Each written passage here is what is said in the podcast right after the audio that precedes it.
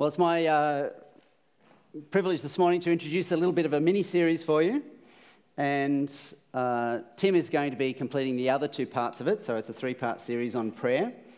And uh, Tim is going to be speaking next week and the week after on that great prayer that finishes Ephesians chapter 3. And following that, uh, the prayer in Romans 15 5 to 7. What I'd like to think, like you to think with me about as we come this morning to Philippians chapter 1 and the prayer that Paul prays for the Philippians in the first half of that chapter is how prayer works in your life. So I want you to think about your daily routine and your weekly routine and, and the place that you've probably tried to find or you, you, maybe you've really successfully found for prayer in your daily and weekly routine. Um, I, I'm going to hint at mine not so that you all know about my private life, but so that you can begin to imagine what it is that you do. So, uh, Eric Clapton put out an album, an unplugged album at one stage. Uh, it's probably 20 years ago now. And one of the blues songs, the traditional old blues songs that he had on that album was um, uh, how'd it go? Woke up this morning, I feel around for my shoes. I thought about singing this. You know about that, babe? I had them old walking blues. I kind of relate to that song because for a good part of the year here in Victoria, when I wake up in the morning, it is at a time when you have to feel around for your shoes in pitch darkness. And I suffer the additional impediment that my Ugg boots are jet black. And so I totally have to remember their position because I'm not going to find them by sight at all. It's just absolutely dark. So I get up, I find my jet black Ugg boots, I go and make myself look a bit human. And then in the remaining little slot of time before all the kids' iPads start going off, I, that's when I have to read my Bible and pray. Now, maybe you're a kind of an evening prayer, or maybe uh, you've got a little bit of quiet time in the middle of the day somehow. Uh, if you have young children, that morning time slot tends to not be there at all because they beat you up in the morning, in one or another sense. And I don't know if you're, if you're a bit of a night owl, maybe it's that last slot in the evening that, that works for you because you, have still got some life and uh, it actually works to tune you down and you communicate with God there at the end. Uh, I think Naomi and I would like to do that more often.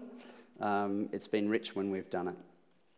So, your prayer routine, I want you to think about how that sort of functions for you and whether you think it's working for you. Do you feel like you know how to pray well? Do you feel, do you feel effective at prayer? Um, I wonder how many of us, if we were to be honest, would say, Oh, you know, I'm not really proud of my prayer life. I'm not really proud of how well I pray or how long I pray, or I'm not sure I'm doing it right, really. I'm not totally positive I'm doing it right. Uh, sometimes it's rich and meaningful, and sometimes it's routine, and sometimes it simply doesn't happen. If you're like me, shutting your eyelids again before about nine o'clock in the morning is generally not a good idea. So, just physical fatigue, the madness of routine, the demands of family, all of those things, I think, tend to make prayer a challenge at a practical level. We have our ideals of what we think would be good to do, and then we have what we actually do. Um, often they're a fair way apart. Well, if it was just to talk to you about what I think I know about prayer, I probably would ask Tim to get somebody else. But I'm encouraged that we can come to Scripture and all learn something together about prayer. And, and it's not our personal expertise that we're bringing, but uh, we're all coming before the bar of the Word of God and, and to learn from the Word of God. And so I find that encouraging. So we're going to talk about Philippians chapter 1 and uh, a block of verses early there. And uh, I might just grab my Bible, which I've forgotten, and then I'm going to uh, tell you a little bit about the Philippians. this point, which will work as I move, is that the Philippians are not the Philippines. Paul never wrote a letter to the Philippines. All right, so the verses we're going to look at are Philippians chapter 1. I'll read from the very start, and it's just up to verse 11. So have a read with me if you can. Paul and Timothy, servants of Christ Jesus, to all the saints in Christ Jesus at Philippi, together with the overseers and deacons, grace and peace to you from God our Father and the Lord Jesus Christ. I thank my God every time I remember you. In all my prayers for all of you, I always pray with joy because of your partnership in the gospel from the first day until now. Being confident of this, that he who began a good work in you will carry it on to completion until the day of Jesus Christ. Christ Jesus. It is right for me to feel this way about all of you, since I have you in my heart. For whether I am in chains or defending and confirming the gospel, all of you share in God's grace with me. God can testify how I long for all of you with the affection of Christ Jesus. And this is my prayer that your love may abound more and more in knowledge and in depth of insight, so that you may be able to discern what is best and may be pure and blameless until the day of Christ, filled with the fruit of righteousness that comes through Jesus Christ to the glory and praise of God. So, there's a couple of things that we're able to learn from that passage. Uh, and so, my focuses are going to be uh, what Paul prays for and the way that he prays, but in reverse order. How he prays first, and then for what does he pray. So, you probably know where Philippi is. So this is going to come up in a slide or two here, Joe. So it's at the top of the Aegean Sea. It would be in Greece today. And so just mentally zoom in on there. If you can see the Aegean in the centre between Greece and what is now Turkey, Philippi is up at the very top there. It actually gets its name from Philip of Macedon. Okay, trivia question time. Who knows who Philip of Macedon is? I heard a voice. He did have a famous son. Alexander the Great. Okay, so Philip of Macedon, good one, Rosemary. Philip of Macedon was father of Alexander the Great. And so, a bit like Alexander soon formed the habit of naming every second city that he founded after himself. Humble guy. So that's why there's Alexandrias all over the ancient world, because he, everywhere he went, he went, oh, I think I'll call this place Alexandria. so his dad sort of started the game with uh, Philippi. And in Paul's day, Philippi was. Uh, a fairly privileged sort of place. It wasn't the biggest or even the administrative centre in that region, but uh, I understand it was a colony for retired um, soldiers from the Roman army. And so it had the status of being a Roman colony, and therefore its citizens were Roman citizens.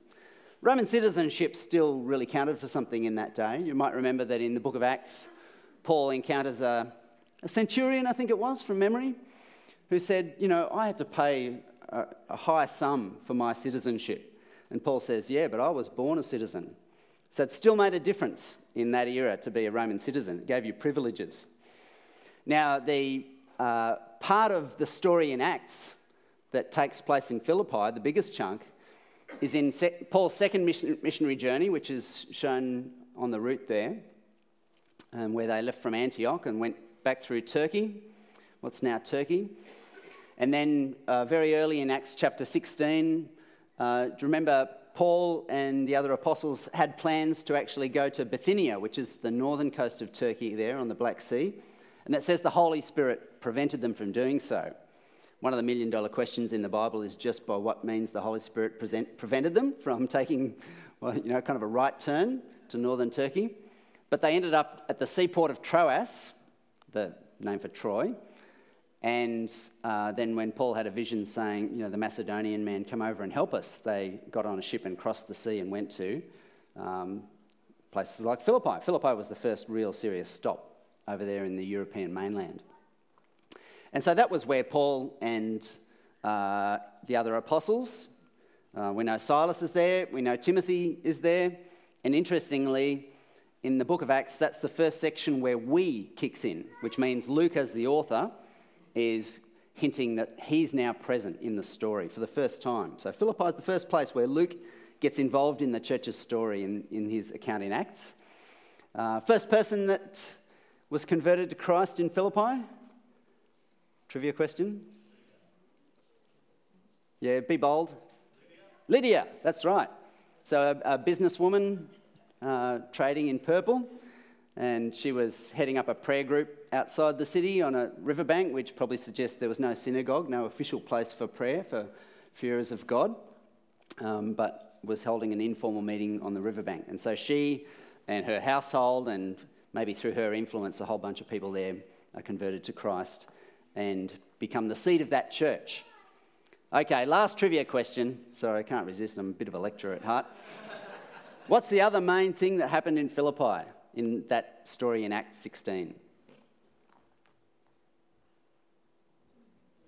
A setback for the apostles, or so it seemed. Yeah, okay, so they were imprisoned. Um, it's because Paul cast the demon out of uh, a girl who predicted the future, and her owners were furious, had them thrown into prison.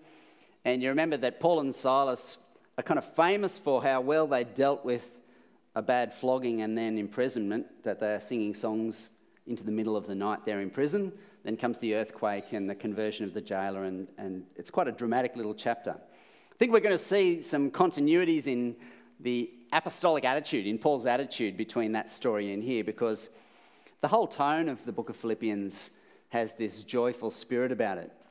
Uh, you really get the feeling that Paul is someone who has discovered how to transcend circumstances through his relationship with God or his relationship with Christ and is able to overcome immediate difficulties.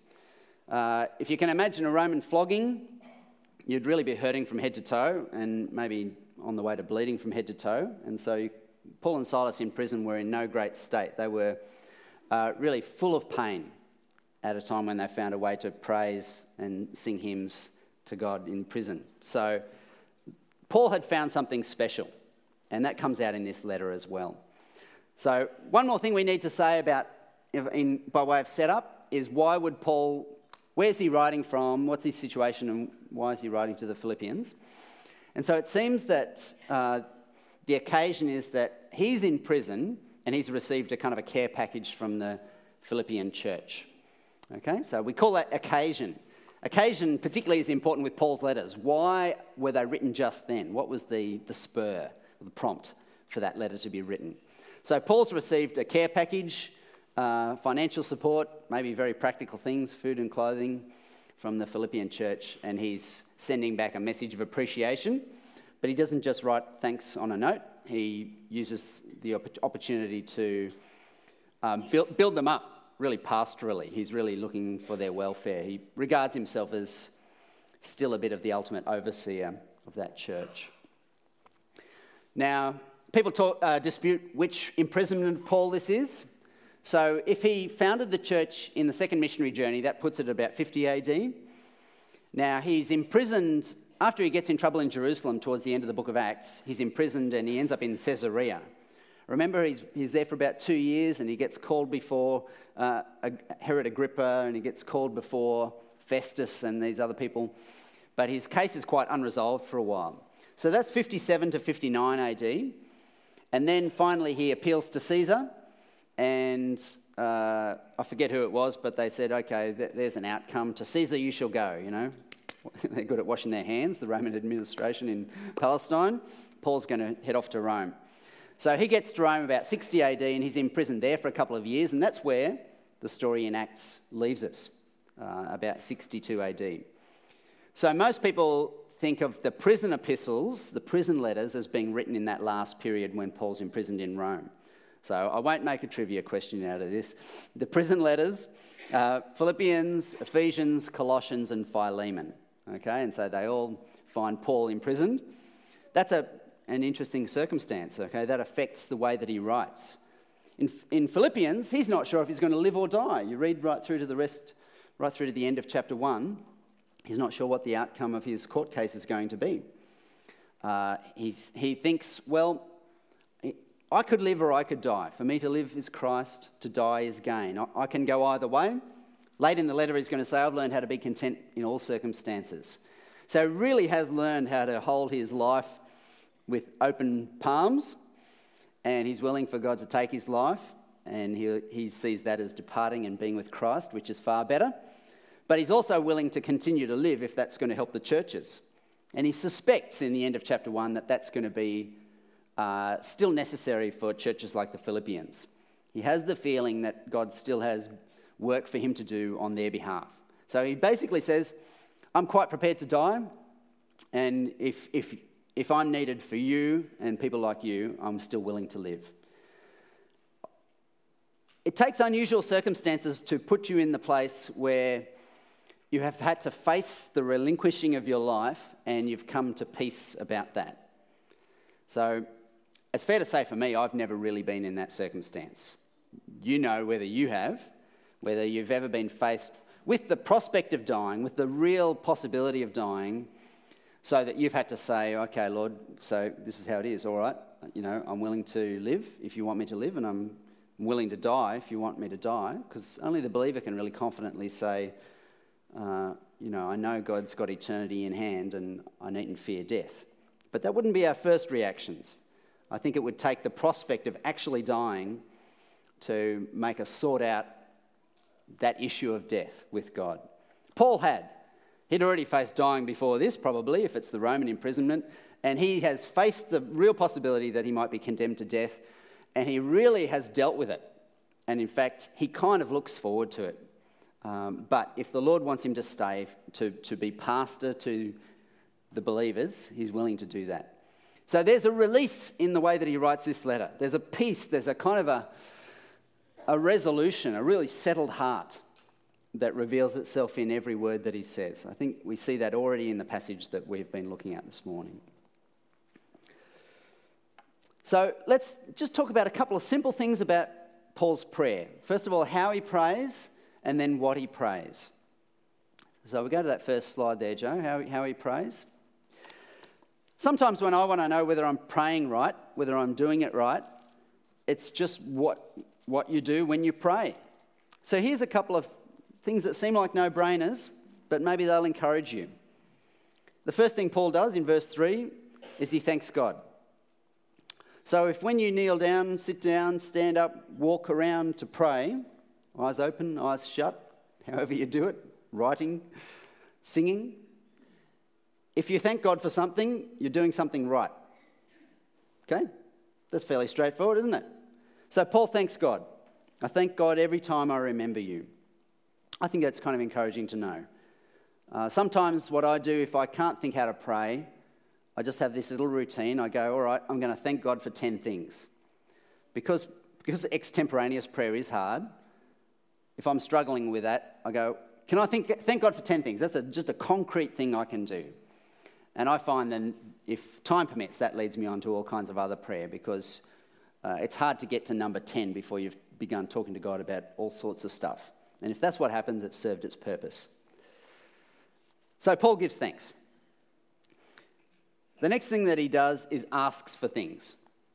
So if you thank God for things when you pray and then you ask for things, that's probably good praying, with the proviso that he's not asking for, you know, the iPhone 10 and stuff like that. He's really asking for things for other people. So perhaps unselfishness in, in asking might be one of the criteria of a good prayer. He really has a pastoral heart. You can see how much he cares for believers, particularly when he was the founder of the church. So he's got a particular burden for the churches that he started. And that makes a difference between Philippians and, say, Romans. Romans is this great doctrinal treatise because someone else founded the church, and Paul has to establish his credentials with them. But Philippians, he doesn't need to establish his credentials. He's respected as the founder father, and he cares for them as a founder father would. So he pleads for them. And what I notice the most is his attitude as he prays, tying a bit into that attitude in prison of Paul and Silas. So he prays for, uh, he prays in joy, he prays in confidence and he really prays passionately. The joy comes from the fact that the Philippians have been on side from the first day. So he feels that they're true allies. Um, one of the um, things that I once was a little discouraged about for a short while was uh, in a previous church when a Vietnam vet um, said to a group of us, I half wondered whether he was mainly talking to me, but said to a group of us basically, I, I, I, you have nothing to say to me until you've got blood on your hands. Um, now, that's a little bit hard when you're in your late 20s because you can't sort of go to war and experience it in order to get authority in the pulpit. Sometimes you just have to speak with whatever authority you have. Um, but I think that reflects the experience of a lot of returned soldiers that they've never experienced the kind of camaraderie uh, anything as meaningful as wartime camaraderie in any other circumstance. I mean, how many, you've all heard the stories that they've affected my family back from World War II veteran days, that people who came back from war found life a bit colourless ever after because it had an intensity and a, and a camaraderie and that kind of fighting side by side experience that nothing else in life ever really duplicated. Well, Paul feels something like that with the Philippians because not only have they kind of sat in church together or anything like that, they've really kind of fought and suffered together. Many of them have bled the way that he's bled, many of them have been imprisoned the way that he's been imprisoned. And so they have all counted the cost for following Christ and they stand shoulder to shoulder in that sense. They all know that they've paid the price. They all know that they've had to decide when it's come to the crunch whether they're going to profess Christ or take the easy route. They've all gone the hard route. So they know they're true allies, true warriors side by side. That creates a special sort of bond that I suspect the returned soldier might say, you can't know what that's like unless you've experienced it. So, but you can experience it fighting a spiritual battle as well as a physical battle. Paul and the Philippians, they've all shed blood for the cause of Christ. He's confident for a different reason. Maybe the most famous verse from this chapter is verse 6, where it says, Being confident of this, that he who began a good work in you will carry it on to completion until the day of Christ Jesus. Right? Probably many of you have sort of hung onto that verse at different times. So the confidence here is not really in their character now, it's in the character of God and the fact that God finishes what he starts. I remember when I was a student in America at the age of 20 or 21, they were fairly difficult years for me. And I can remember I was having a spiritual struggle and I confided in a friend, I don't know if I'm going to keep being a Christian. Like, I don't know if I can hang on. I don't know if I'm, you know, will I stick it out? Uh, I'm, I'm worried I might fall away, something like that. And I don't know why this guy said this, but he just said, Yeah, but you won't. I don't know how he knew that. I still don't know how he knew that.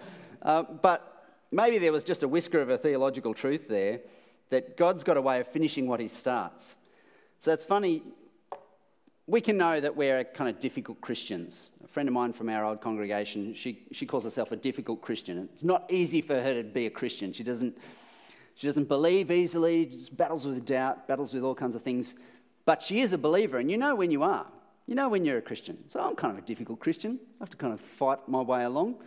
But uh, I just can look back to the day that God got a hold of my life, the days really, and know that He's never let go. So it's not our reliability that reassures us that we're going to see the Christian life through to the end. It's the character of God and, and His steadfastness. Interesting that that one great word from the Old Testament that describes God's covenant love, His hesed in Hebrew, uh, it can be translated his steadfast love. It's reliable, it's, it's a basis for confidence. And because Paul has this pastoral relationship with the church, it's, it's so passionate the way that he prays for them. Uh, he can't get to them, right? One important thing about these circumstances is he is imprisoned. He cannot leave and go and see the Philippians. He can receive visitors, he can hear messages, he can't get there. And so I don't know. Uh, any of you older parents who have children that live in different capital cities or maybe live overseas or you're long separated from them for long periods, maybe you would feel a little bit of the longing of, boy, I would love to see them. I'd love to see the grandkids. I wish I could get to them more often. You know it's going to be six months, you know it's going to be 12 months. If they're overseas, it, maybe it's every two or three years. Uh, so you know you can't get and see them, and you, it would be your dearest desire to do that. So Paul feels that way. That's, this is what he'd love, is to see the Philippians. He doesn't even know if he's going to be on the gallows in three months. So he cannot get there. So his heart goes out and he does what he can. He can't reach them, he can just pray for them. And so that brings us to this last little section, verses 9 to 11. And this is what he prays. So we've looked a little bit about how he prays. Um, this is what he prays for. this stuff is so deep, you've got to really think it through, haven't you? you know, when you read Paul's letters, like your Bible reading plan might say you should read three chapters worth, but ideal would probably be about two verses if you're going to think them through adequately. So, this is my prayer that your love may abound more and more in knowledge and depth of insight. And already you're going, whoa, that's kind of deep. Ooh, do I understand it? Don't know. it's interesting that love is at the core, isn't it? And so I, am understanding this little series that he has. He has these little series in several letters that, like, one spiritual virtue leads to another one. It's kind of a cascading effect. That seems to be the way Paul talks sometimes. One virtue leads to another. And the first virtue is love, and then it has this cascade. And I think of this cascade in terms of the will of God, how it relates to the will of God. That's been my little understanding, for, understanding key for this, this few verses. So I think love in the heart of the believer is what desires the will of God. Uh, it's that relationship with God, that love for God, that means that we care what God would want and that we wish it, that it begins to become, uh, it begins to converge with our desires, or our, our desires begin, begin to converge with the will of God. It's interesting when Jesus' disciples said, Teach us how to pray. You know, John the Baptist taught his disciples how to pray, so can you teach us how to pray? Obviously, they felt that they hadn't quite mastered it yet themselves. And the first thing Jesus said was, Well, our Father in heaven, uh, may your name be glorified. I try to get away from hallowed because people don't talk like that anymore, except at Halloween. Your kingdom come, your will be done on earth as it is in heaven. So, uh, after glorifying God, the first thing that comes in the prayer that Jesus teaches is to seek the will of God. So that's why I think it's central in prayer. Prayer is about a quest for the will of God. So love wants it. Love for God wants the will of God. And then knowledge and depth of insight are two wisdom words that tell me that wisdom discerns the will of God. It begins to understand the will of God, gets clear, clarity on that. Now, I studied these two words where they come from. Um, the first of them uh, turns up in a phrase in the Greek Old Testament for the knowledge of God in the book of Hosea. So Hosea says to Israel, What have you really lost? You've lost the knowledge of God. It's his main accusation of Israel, the prophet Hosea. Hosea chapter 4 1, 6 1, places like that. And in the Greek, that comes out with this same word, epignosis, the knowledge of God. So it's not just a sort of a, an intellectual thing, uh, there's a relational aspect to this knowledge of God. It, it's not just kind of um, mastery of facts and information. And then the other word that he uses is actually nowhere else in the New Testament, this word insight, only the once in the New Testament, but it's all through the book of Proverbs. It's almost nowhere else in our whole Bible, but it's all through the book of Proverbs in the Greek, and it's one of the words uh, translated for a Hebrew word that means knowledge of God as well. So both of these words are wisdom words, Paul's harking back to the wisdom books of the Old Testament, but they're also uh, words that express uh, not just a mental process, but a relational interaction with God.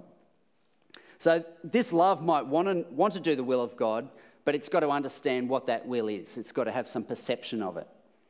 So, the whole practical section of the book of Romans, starting in chapter 12, begins, you know, um, with the renewing of the mind that you may discern what the will of God is, what are the things that matter.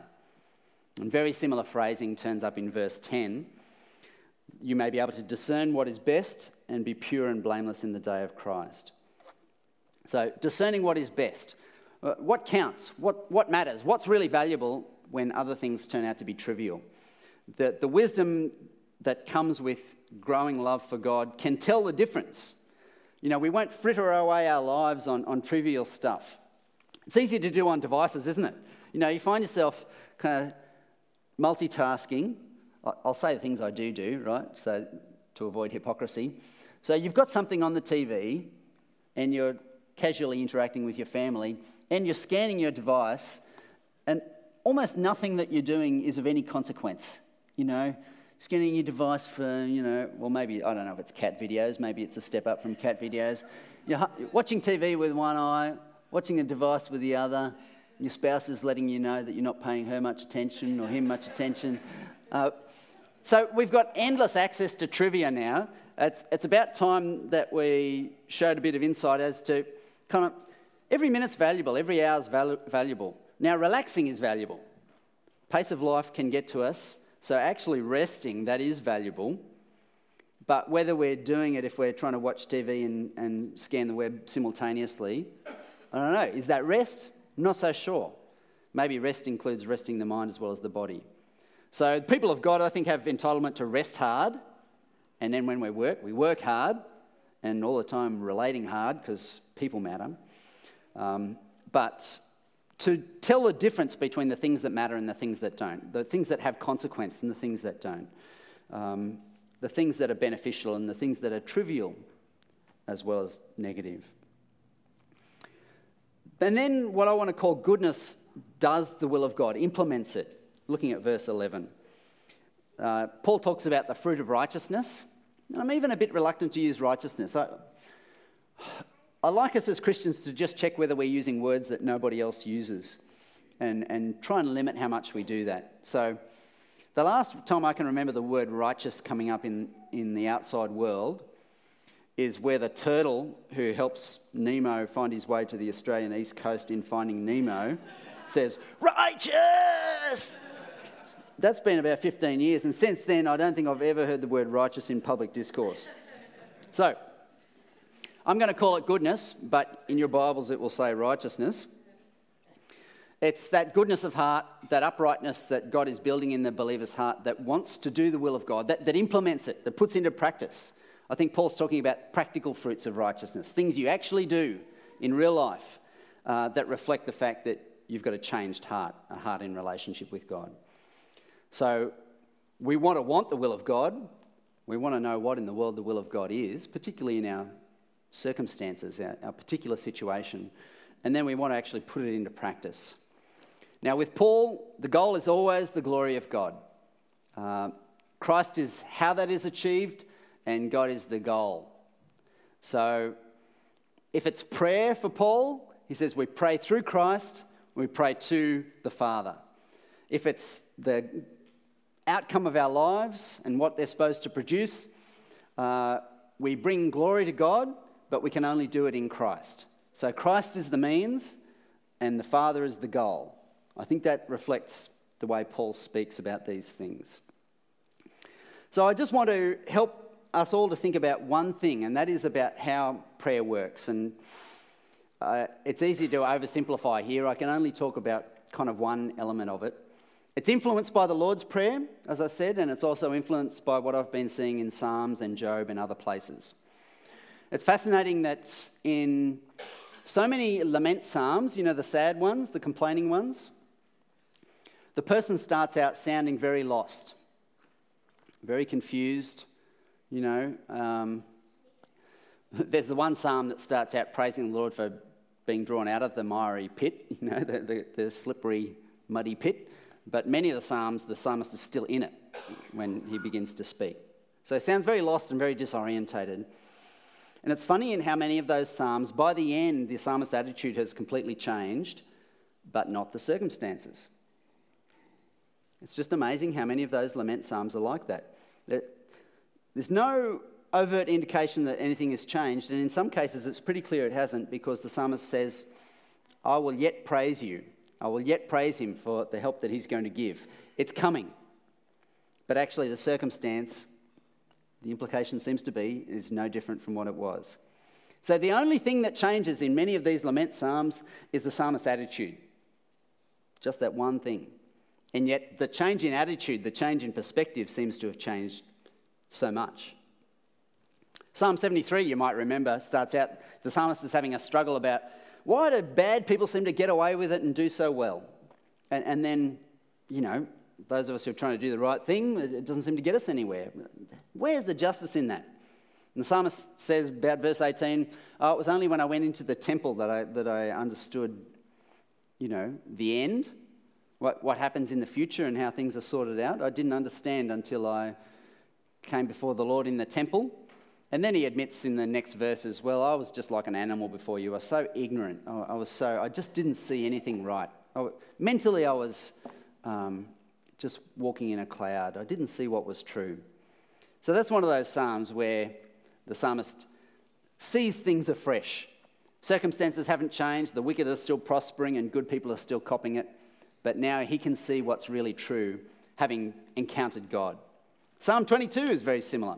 The whole book of Job works on the same principle that uh, Job cannot see where justice lies and how God is dealing with him, and it's an encounter with God that changes his perspective, even though he's still sick and suffering. So I think prayer involves this process of an encounter with God and a change of attitude. And I'm not so much drawing this from within our passage as, as from the, the, this broader context. So often we arrive in the presence of God knowing what our will is, but not very clear on what God's will is. We know what we want, and we, we might express that in words. We come with requests. It's the easiest thing to do in prayer is ask for stuff, right? Uh, when you forget to worship, when you forget to give thanks, when you forget to maybe meditate on the truths of God or whatever, the one thing you remember to do in prayer is ask for stuff.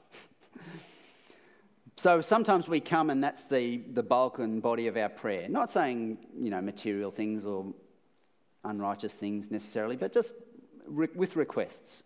We come with our will, we come clear on what we want. And God, being a relational God, actually kind of meets us in this, and you see this in some of these Psalms, uh, encounters us, interacts with us. And the ultimate goal seems to be that God is helping us to understand what His will might be that we're gaining that knowledge and insight that Paul talked about. We're getting some clarity on God's perspective on the situation and that our will is coming into conformity with His. So, perhaps one of the goals of prayer, and it's a rich and complex thing, is that we bring our will and bring it into encounter and submission to the will of God. And I, I just suspect on the back of those Psalms and those other parts of Scripture that encountering, encountering God and coming to know His will will totally change the way we see things. Lots of things about our lives can't easily be changed. Uh, lots of sufferings and burden, burdens that people carry are long term things. We feel helpless when we're talking to them because we know we can't change them. They're bereaved, or the relationship's broken down, or it's a long term health struggle, or whatever it is. So many of these things that life throws at us are not over in a blink. They're just uh, long term burdens that people have to carry. And when we're trying to encourage them, sometimes we just go, What am I going to say to that? They've lost a child. What can I possibly say? So, circumstances like that don't change, and the grief does not go quickly, and the, and the burden from those things can be lifelong. The thing that can change is just the way that we see things. That's the most changeable thing about those situations is our perspective and how we're seeing things. Um, God doesn't tell Job, look, all your suffering doesn't matter. You know, pain's not a real thing. You know, go, go all zen and you'll realize that. Um, Job's pain's very real. Job's suffering's very real. He doesn't know, but actually it matters quite a lot because it's, there's, you know, heavenly stakes on, uh, at stake. Stakes at stake. But it's really the change in us that can really change how we experience our circumstances. And so I think prayer is partly to achieve that. It's partly to bring us into proximity to God so we begin to perceive what His will in a situation is. Um, we need His grace to even teach us how to do that, to even teach us how to pray, don't we? So let me pray now, and then we're going to finish our service by um, celebrating communion together. Well, Lord, it's only, as we said, it's only your word that gives us confidence to even talk about this sometimes. Uh, we know that we don't do these things very well, we don't pray very well. But prayer is a, a thing of hope, Lord. We keep praying because we continue to believe that you listen and that you change. Change us, not yourself. So, Lord, come and meet us individually. You know where each one is at. You know our spiritual condition. You know our blind spots. You know uh, our sins and failures, you know what it is we need to know right now. And so, Lord, bring us into closer encounter with yourself. Bring us into a clearer understanding of your will. Uh, a real sincere desire to see it done and see it lived. And then show us what's needed from us practically, even on a Monday morning, uh, and into the, the, the week of real life that we're going to live. Show us how we can help bring about your will on earth just as it's done in heaven. Amen.